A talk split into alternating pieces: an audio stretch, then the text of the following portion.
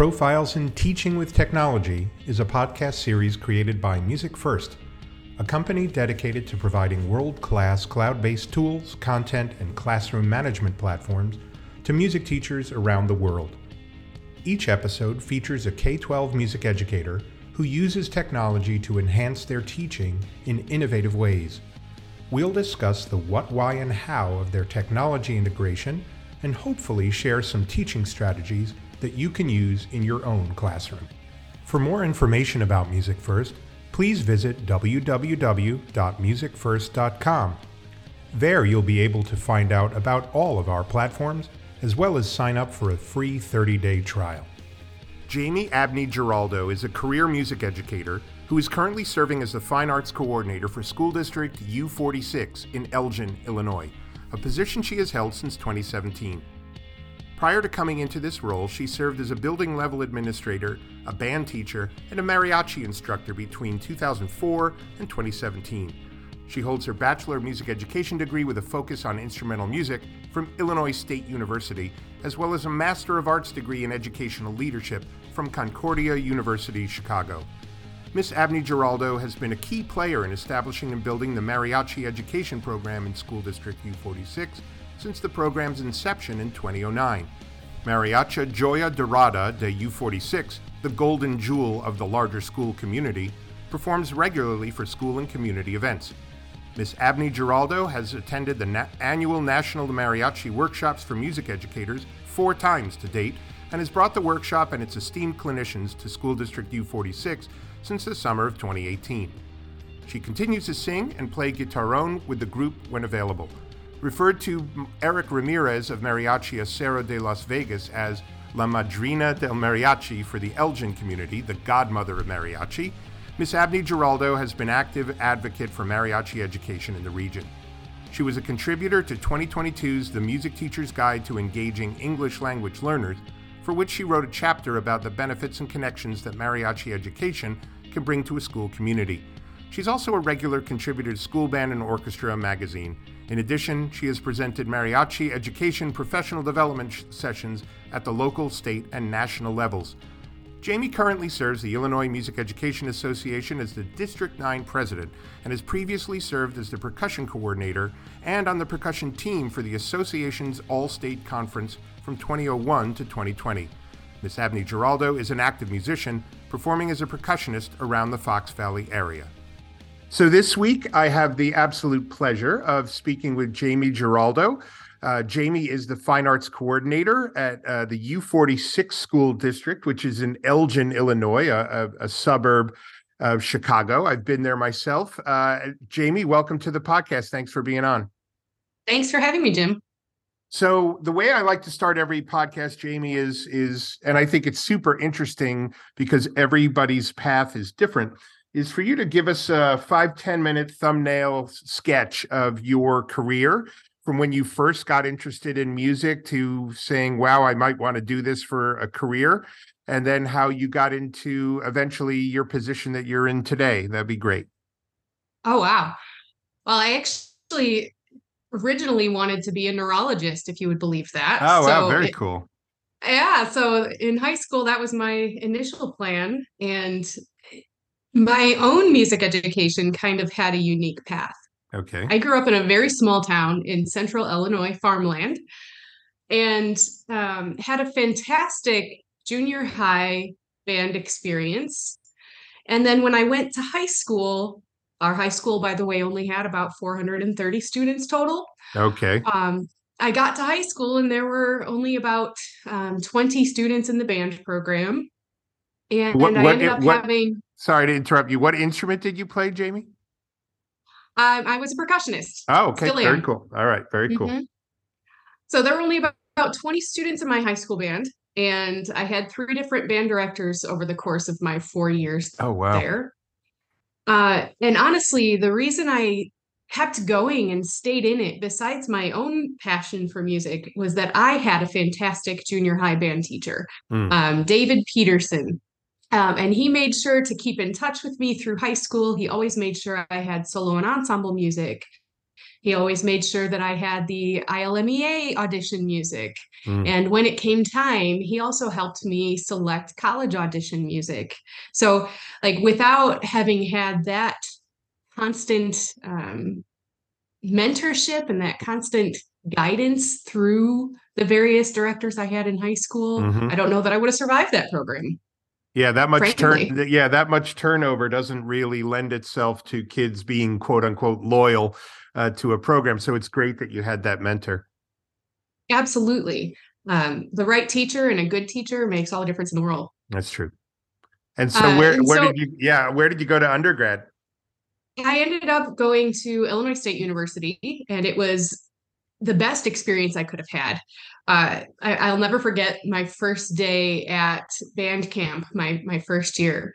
Uh, I was in the drum line, and there were more people in the drum line at ISU than there were in my entire high school band.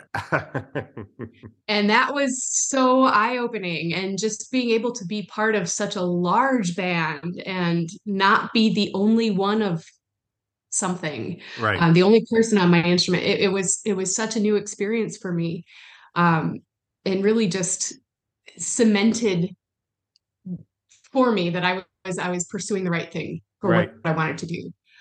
Uh, it wasn't as i mentioned earlier sorry to kind of jump back but i originally wanted to be a neurologist. And at some point i don't remember what it was somebody asked a question about well wouldn't you miss making music?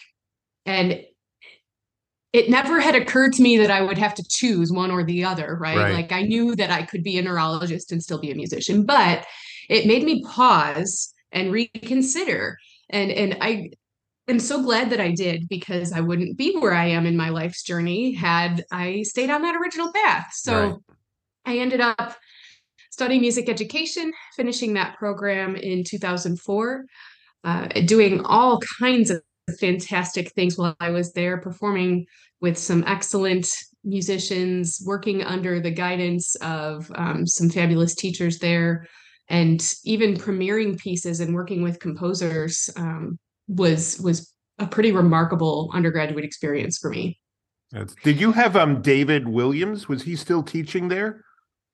No, I did not have David Williams. Okay. All right. He he that's in you're in Bloomington, right? Is that Bloomington, Illinois? Yes, Bloomington right. Normal. Bloomington mm-hmm. Normal, yeah. So I, I, went, I did a conference there back in probably the late 90s uh, at Il- ILSTU. I remember the email was uh, ILSTU. um, what, it, what a great town, what a great campus, a beautiful school, great school of music. So yeah, that's great. I just, um, he's a huge mentor of mine and he, and he taught there for many years, but he probably left before you, you were there. I might have just missed him. I started there in 99. So okay. Yep. May have just missed him.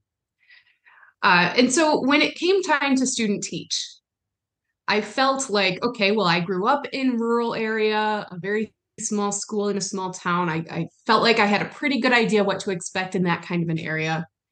My undergraduate clinical experiences in Bloomington Normal, I felt, okay, well, this is a little bit larger metropolitan area, but still um, you know, kind of a little bit more on the the rural side. And I said, you know, what have I not gotten experience in yet? And I felt at that point like I had not had experience in a more urban or suburban environment. And as you know, graduating with a music ed degree, you don't know where you're going to land. You don't know what kind of school or um, school district or community is going to end up hiring you. So I wanted to make sure I was the most prepared that I could be and so I requested to student teach up uh, here in the Chicago suburbs and ended up student teaching at Batavia, mm-hmm. um, at Rotolo Middle School and Batavia High School. Oh, very cool. I, uh, uh, what, what's, I interviewed him, Mark, uh, the band director there. What's his name? Well, at the time that I was there, I had John Heath and David oh, okay. Lesniak. All right. At so the not, high school. Okay. Yeah, mm-hmm. for for I uh he was earlier that this uh that is I'm getting old. I can't he teaches at Rotolo Middle School right now. Uh anyway. Uh, Keith Keith Osbeth. Oh yeah, there you go. That's it. All right. Sorry, Keith. Oops. I apologize. All right. Sorry. I keep interrupting you, Jaimie. I'm so terrible. I I, I gotta That's I okay. Gotta, But yeah, That's I love okay. I love hear I love hearing all these familiar names. It's such a the the Chicago suburbs are uh rife with incredible music programs. So yeah, I'm sorry to interrupt. Keep going. You got you got out of student teaching. Well, I had such a fabulous experience student teaching and really enjoyed this this general community over here in the Fox right. Valley. And so I was hoping that I would be able to stay in the area. And luckily I, I was able to. I taught for my first year teaching in the West Aurora School District. Um, phenomenal music programs. It just at that moment wasn't the right fit for me. Right. Uh, and so then I've been in U46 since 2005. Wow. And I have been here, been here nonstop. Uh, I started out, believe it or not, in a one year only covering a leave of absence position at Streamwood High School. Mm-hmm. And that turned into a permanent position. So I was at Streamwood High School and all of the um, various elementary lessons, components, pieces um, to, to, create a full time line. Right. I was there until uh, 2010. And that's, if you'll recall, that's when the bottom of the economy fell out. Absolutely. And, um, like many other people and many, many people from this school district, I was riffed. Mm. Um, fortunately for me, I was one of the very last ones that they were able to call back and bring back oh, um, without great. any without any gap. So I was I was invited back for the next school year, and at that time, um, my uh, the fine arts coordinator at that time asked me to take over the Elgin High School program, and so I I was very happy at the Elgin High School program, leading the band there and supporting the elementary and middle schools in that network. And during that same time, I was working on my master's degree. Now, this is something I, I often think about and, and go back and get cases of the shoulda, woulda, couldas, you know. Right. Um, but when it was time to consider my master's degree and what I wanted to do with that, um, that was right when that economy fell apart and we hit the recession. And at that moment, I felt that it was more important that I had another thing that I could do so that I had more job options. Right. Instead of pursuing a master's degree in music. And so that's when I instead pursued my master's degree in administration. Very smart. Uh, and, and, I'm glad for it. I'm, I'm where I am again because of those decisions. But right. it's one of those things, right? You always kind of think back, oh, I wish I had gotten that music master's degree. Uh, but, but, I guess it's never too late for that, right? You could still do that. Absolutely. And, uh, you know, the administration degree eh, here where I was in New Jersey, when I taught in New Jersey, I got my master's in music education, but then you could get your certificate, a supervisor certificate. You didn't have to get a master's in administration to become a supervisor. So it, it was like 12 credits and you had to, um, you know, not like student teaching because you you were obviously I was working full time, but you like shadowed an administrator um, to get your mm-hmm. supervisor certificate. You couldn't be a principal with that certificate, but you could be a supervisor. So uh, how did your how did that uh, that master's in administration prepare? When did you take over the gig at uh, as fine arts coordinator at U46? Oh well, we have another stop in the road before. Oh my there. goodness! Oh wow, that's amazing. so in 2015, I decided to put on that administrator hat and I applied for and was selected to be a building level administrator um, at Bartlett High School, still in U46. Okay. And I absolutely loved it. It was a wonderful fit. I still got to engage with students every day. I was part of a really strong administrative team.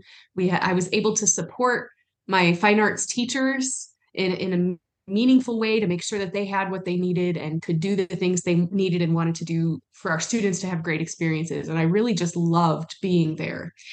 And um, two years into that role, um, the district's level role, the fine arts coordinator position opened.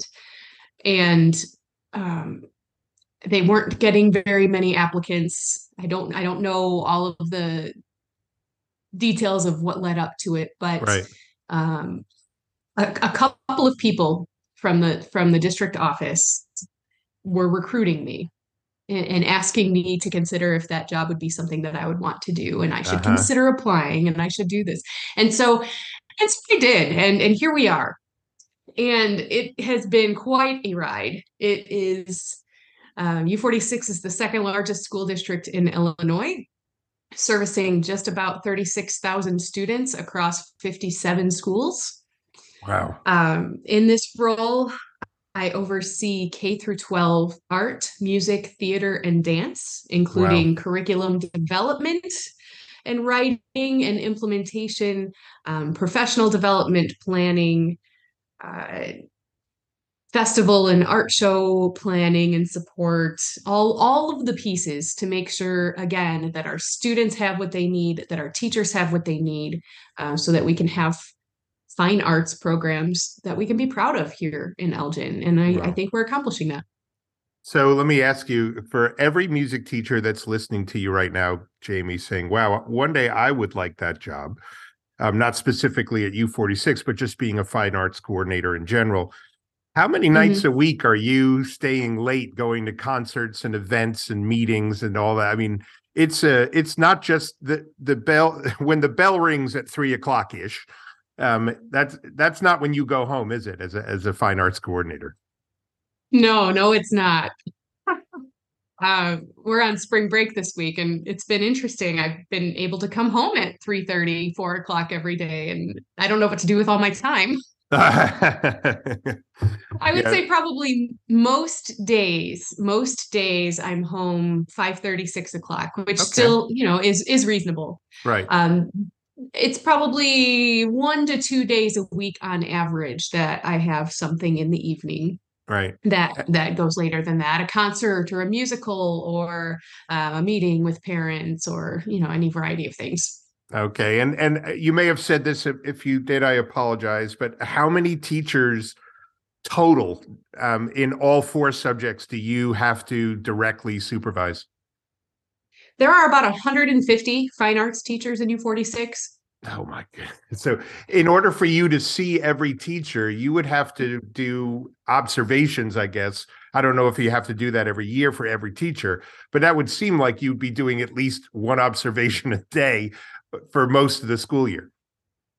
Well, if I did obs- if I did observe all of them, absolutely. Luckily, I share that responsibility with the building administrators. Excellent. Um, I still am out in buildings and observing quite a bit. I would say I probably see on average about 50 of those teachers a year. Right. Okay.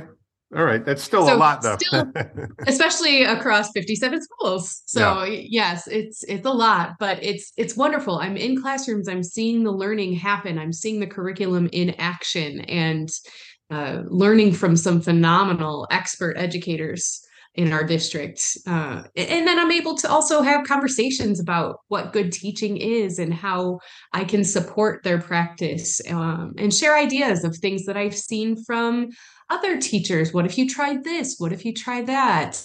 Um, like those conversations are something that I, I, really enjoy having even if it is a, a big ask you know right, or a big right. tall order to be able to meet all of those. Um, i enjoy having those conversations. So um crazy question but um how because i've i've ta- i talked to teachers all around the country and i know for example in california that there's like a gold rush for music teachers. They're, they need 15,000 music teachers next year. Um, how, wow. how, so what, what, what I have heard from others is that recruiting is a little bit tough right now because there are so many jobs available. I don't know what, is that the same in Elgin or, or around Illinois, or is it, is it, you know, how many resumes are you getting for your positions?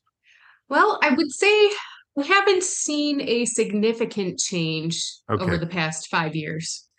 Um, we our our programs are actually have been growing in the past right. couple of years, um, both with some different scheduling structures that we're doing at the elementary level to increase instructional time, um, but also just we're we're recovering from you know the COVID numbers that right, we all right. suffered from. Yeah.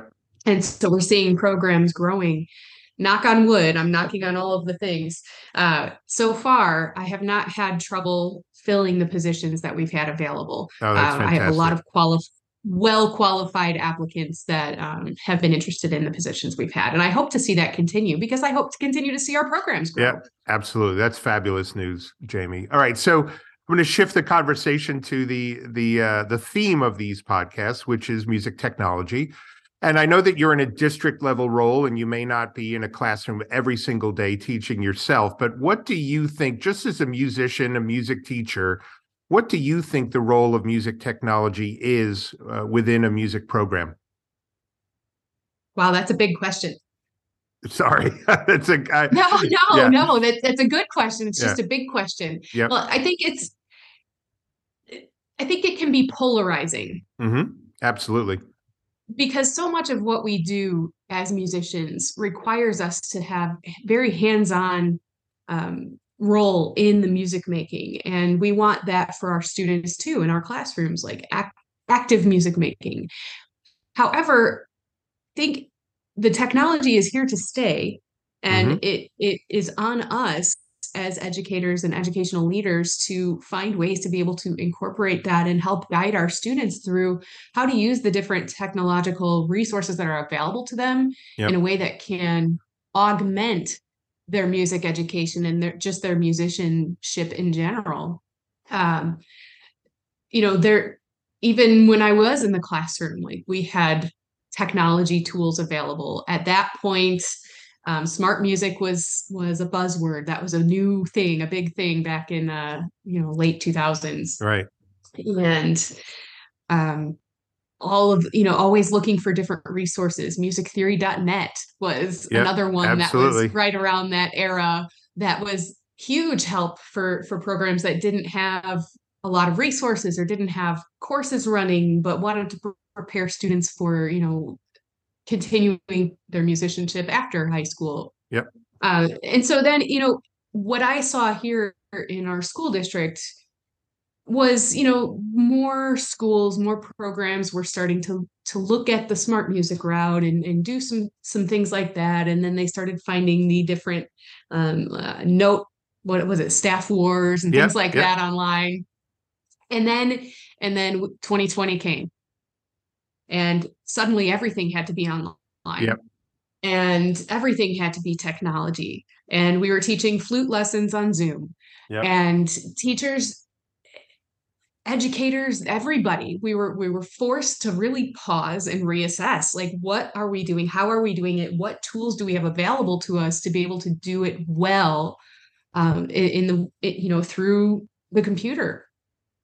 And a lot of my teachers at that point started exploring and opening their minds to different things that they probably wouldn't have right. had we not had to figure it out.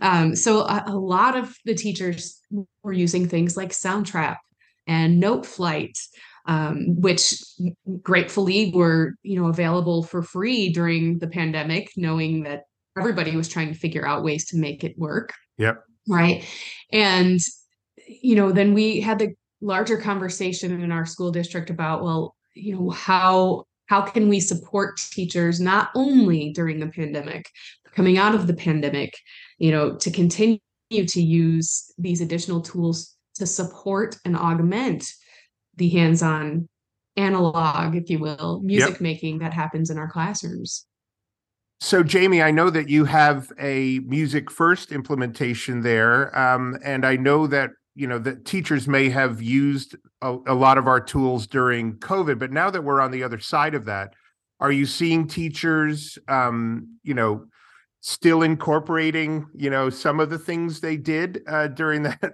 kind of dark time, and and and using Noteflight and Soundtrap with their students now, or they have have they gone back to quote unquote the way they used to do it?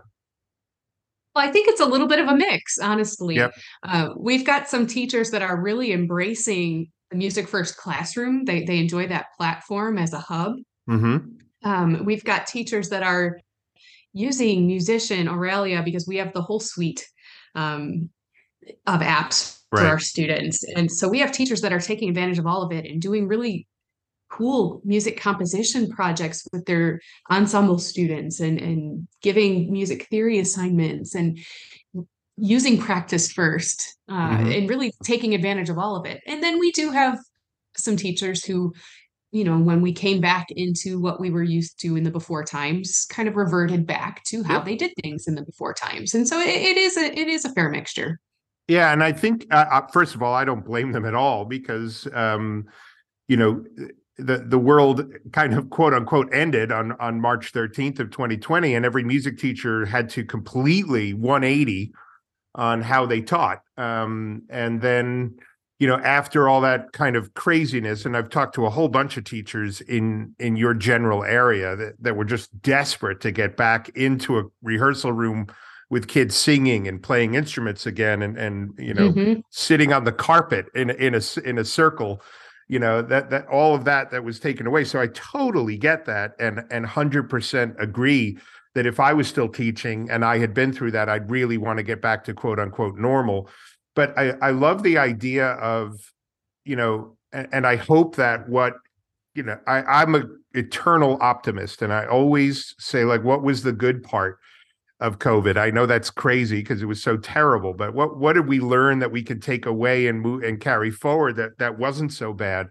And I think that um, exposing kids to creative apps like Noteflight and Soundtrap, where kids could become composers, um, mm-hmm. I guarantee you there were a whole bunch of kids that never knew they had that in in them that that creativity, that talent, and given. And by the way, it doesn't matter what the tool is. I'm such a proponent of giving kids the opportunity um, to be able to be creative with with tools that make it relatively easy for them to do so.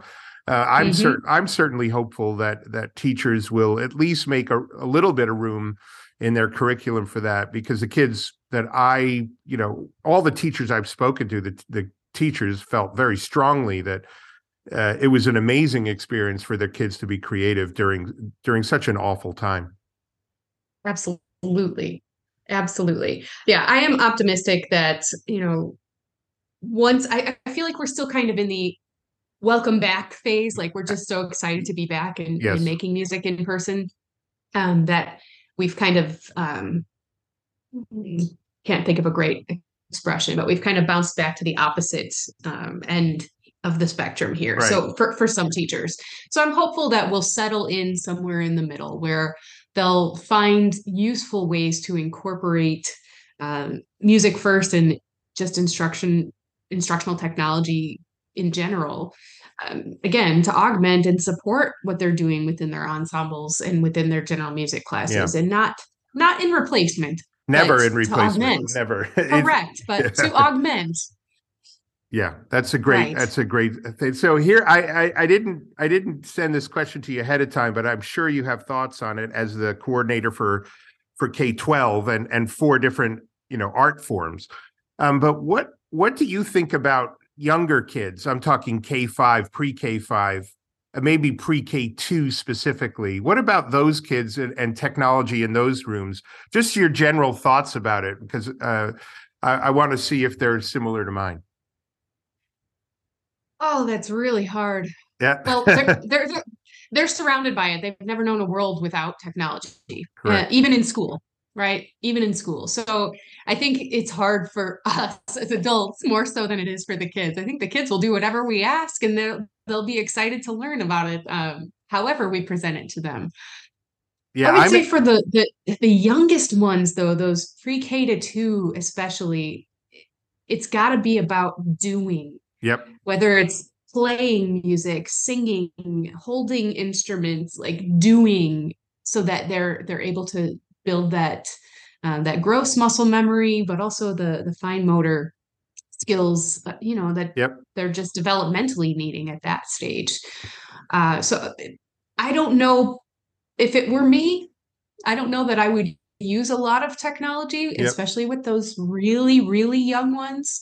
I think that the slightly older elementary students, there are some great technology tools that again can augment the things that they're learning in class mm-hmm. um, but shouldn't shouldn't replace just learning about and learning to love music yeah no you uh, you know hooray you are we're on exactly the same page and i knew you would say that um, you know I, as somebody especially with your interest in neurology and neuroscience um, i read a lot of books uh, during my master's and doctoral studies about uh, brain development in young children and technology, specifically the work of uh, Sherry Turkle, who, whose work is from MIT. She's just brilliant. And she basically was saying that kids, you know, at that age, under the age of third grade, so like eight and younger, um, mm-hmm. it's the it's the last thing in the world they need is, is tech is to use more technology. And in a music class, um, man, oh man, is it important for them to have those visceral, physical, moving, you know, singing, playing experiences especially when, when when you see parents at restaurants you know I, I was i was out with some dear friends last weekend and as soon as we sat down you know huge group of people at the table for for lunch all the iPads came out and they went in the hands oh. of the oh. three year olds. And I was like, that is today's yes. pacifier is that, you know, yes. these, these three year olds and five year olds and six year olds, that that's their new thing. So when they're in a music class, for goodness sake, you know if you want to project stuff up on the board and and and you know have activities that are digital quote unquote that's great but man those kids need to move and get those devices out of their hands for at least 40 minutes a day. Absolutely. 100% awesome. Um so do you you know in your travels around uh, your district do you get to see any of the projects that your teachers do with their students? Can in terms of technology do you get to see any of it or or are you just you know, kind of hearing it through the grapevine? Uh, sometimes. Hmm. I would say, again, during the online learning times, um, when we were doing teacher observations through Zoom, uh, you know, there were, right. I did have some opportunities to see some of the projects and a lot of things in Soundtrap, especially at that point, um, that teachers were doing. I will say I haven't seen as much of that in in-person teacher right. observations yep. since then. Yeah, because it's it's interesting, you know, with all that. I, I know that um, your whole entire area of of Illinois is a huge, a, a powerhouse of of music programs and band programs and and mm-hmm. choral programs and everything. It's just interesting to to see what some of those teachers are doing, um, you know, with the stuff. Uh, it's just, but yeah, I get it. You're, uh, you know, 100, 100 goodness gracious how many teachers you're responsible for um uh, yeah. Um so here's a here's a totally random question but what do you what do you see with technology use in the other art forms? Do you see any of it in like visual arts and theater and dance my my wife is a dance teacher. My whole family are dance teachers basically. Um, so i'd love to hear if if you see any technology at all in those other art forms or are they really just you know more about doing I have not seen it very much in dance. Mm. Uh, in theater, they do use various platforms um, like lighting labs, right? Yep. You know, where they can practice different combinations of lights, and they can, you know, it's like a synthesizer almost for yep. what what a stage might be, uh, and how they would light a stage, or developing sound cues. There's a lot of overlap with what we yep. do in music, you know. So finding different programs to um, build those sound cues and then to program them and sequence them. And so a lot of that for theater.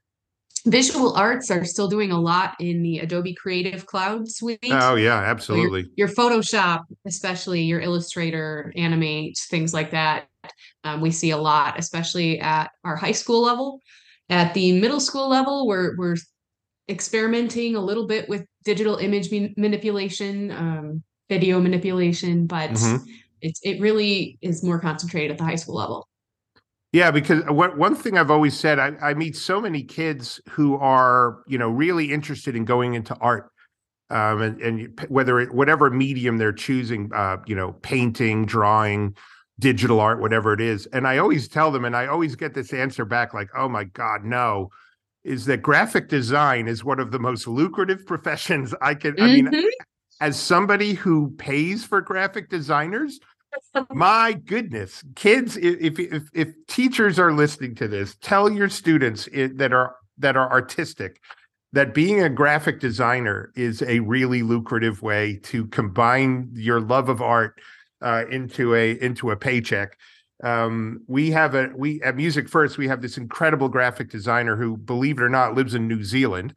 Um, and you know he's fat he's fabulous, but I write some pretty big checks. So it it it is a uh, it's definitely an art form and knowing the digital you know tools in, in art specifically is definitely something good i'm sorry i'm going down a rabbit hole there jaimie no absolutely well and it's it's interesting you know i'm obviously coming from a musical background so i didn't learn anything about adobe or photoshop or any of those skills until i came into my current role and right. needed to learn some of those skills so uh, it's it's been fascinating learning just very very basic yep. uh, skills in photoshop and um, uh, the, the Premiere Pro. Premiere Pro, like the video, absolutely. the vi- yep. video one.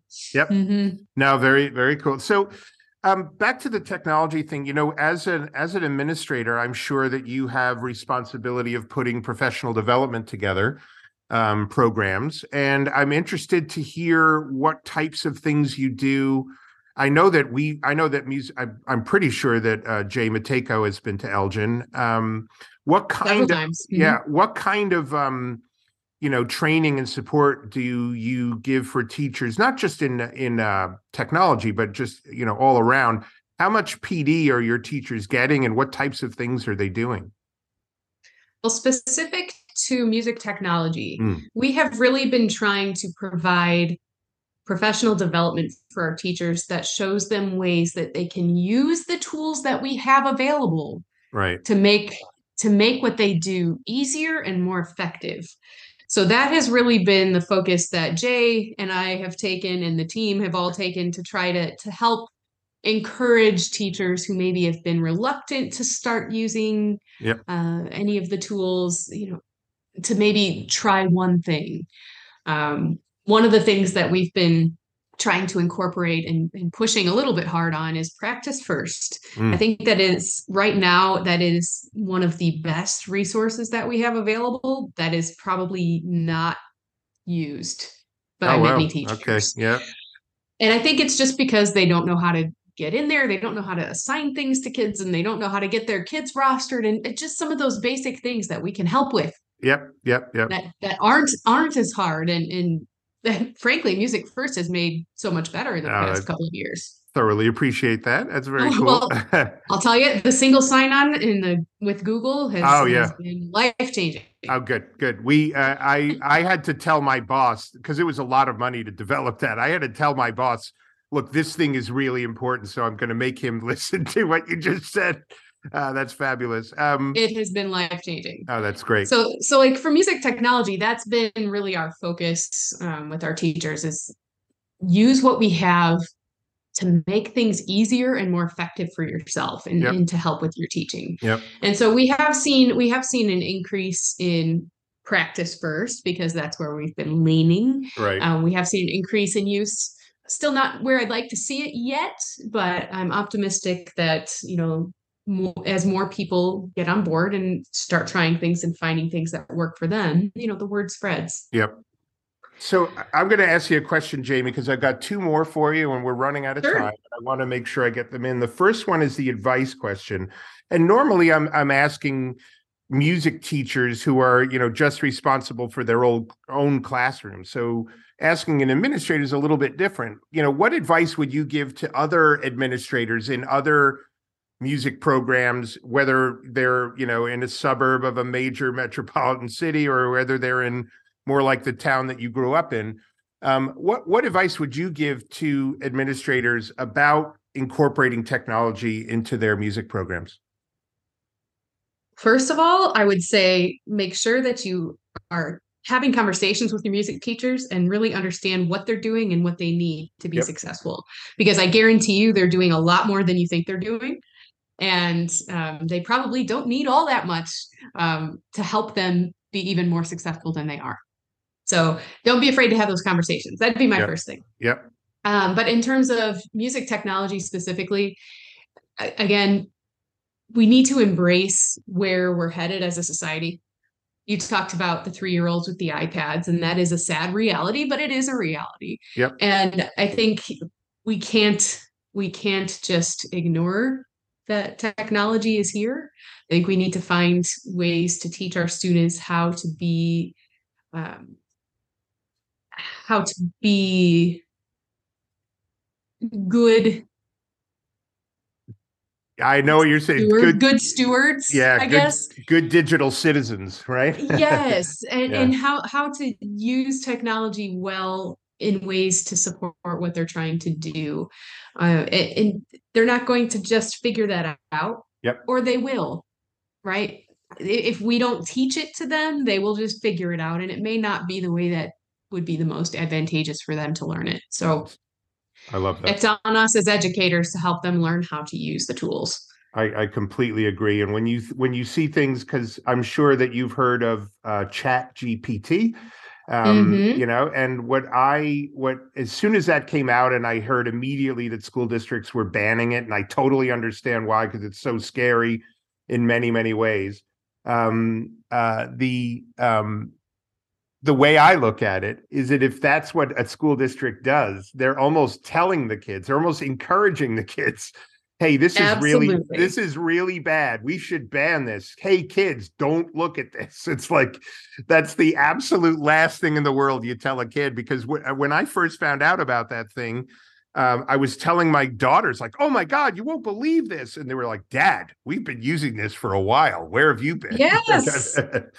yeah so that's well, really again, really good advice if we just bury our heads in the sand and hope it goes away kids yep. are still going to figure out how to use it it's, it's on us as the educators to help them learn how to use it responsibly. And and chat gpt i think is and all of the other ai platforms that are coming out i think again you're right.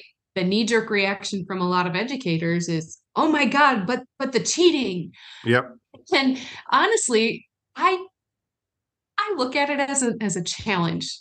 Here's a challenge, and it's on us to rethink how we do this thing called education. Mm-hmm. If if the way that we are assessing our students is so easy for them to cheat on, maybe we're not really assessing what, what our students know and can do. Yep. Right? Like yeah. it's on us then to rethink how we do things and make it more meaningful. I I one million percent agree with you on that. That's uh yeah, uh, it's um, yeah, it's funny, uh, Jaimie. I could say this to you because um, it'll be long after this happens when, once this episode airs. But I had a, I have an April Fool's Day joke coming out tomorrow. So everyone, we recorded this on March 31st, and I made up a brand new product called Play GPT. And what Play GPT is is uh, the kids just upload their music to this computer program, and then they put on gloves and the gloves automatically play their instruments. So all they need to do is blow and it, will it'll move their fingers for them. So um, it's my April Fool's Day joke. I have play GPT, play gloves, and play baton. So the conductor, the teacher, can just conduct, and the gloves are synced up via Bluetooth. I had a lot of fun making this up, by the way, and it'll be out on April first. But no one will hear this podcast until way after that. Uh, anyway, I thought uh, I thought it would be very funny. But so, uh, last question for you, and I really appreciate the time that you've spent, uh, and that's the magic wand question. I ask it of everybody, and that is if you could wave a magic wand and have MusicFirst or music technology in general do something that it can't do right now, what would it be?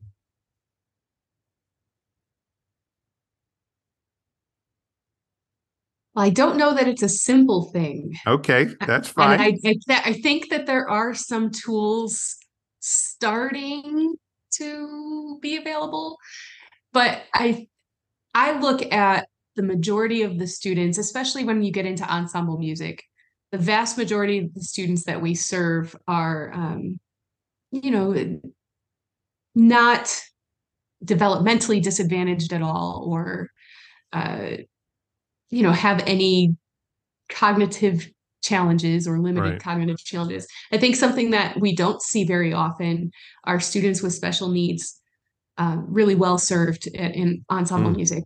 Mm-hmm. And so I would love to see some additional adaptive tools to help support and make music more accessible for more students. I love it. I love that. All right, that that that is a that is a uh, challenge and a charge. So I promise you that we'll look into that. Um, it is, uh, it happens to be my favorite population of students to teach um, by far. So uh, you're right. I will look into that, Jaimie, and I'll I'll tell the other uh, partners of ours that that uh, we work with uh, that they should listen to this podcast and listen to that uh, magic wand request. Perfect. Jaimie, thank you so much for spending time. I appreciate it. I loved hearing uh, about your journey from uh, you know neuroscience to fine arts coordinator. That's fabulous. I wish you the best uh, rest of your school year and um, and many years ahead. You have a you have an amazing program there, Jaimie. Thank you. Thanks, Jim. It's been a pleasure. All right. Take care. Bye. Thank you for listening to Profiles in Teaching with Technology from MusicFirst. For more information about MusicFirst, please visit www.musicfirst.com.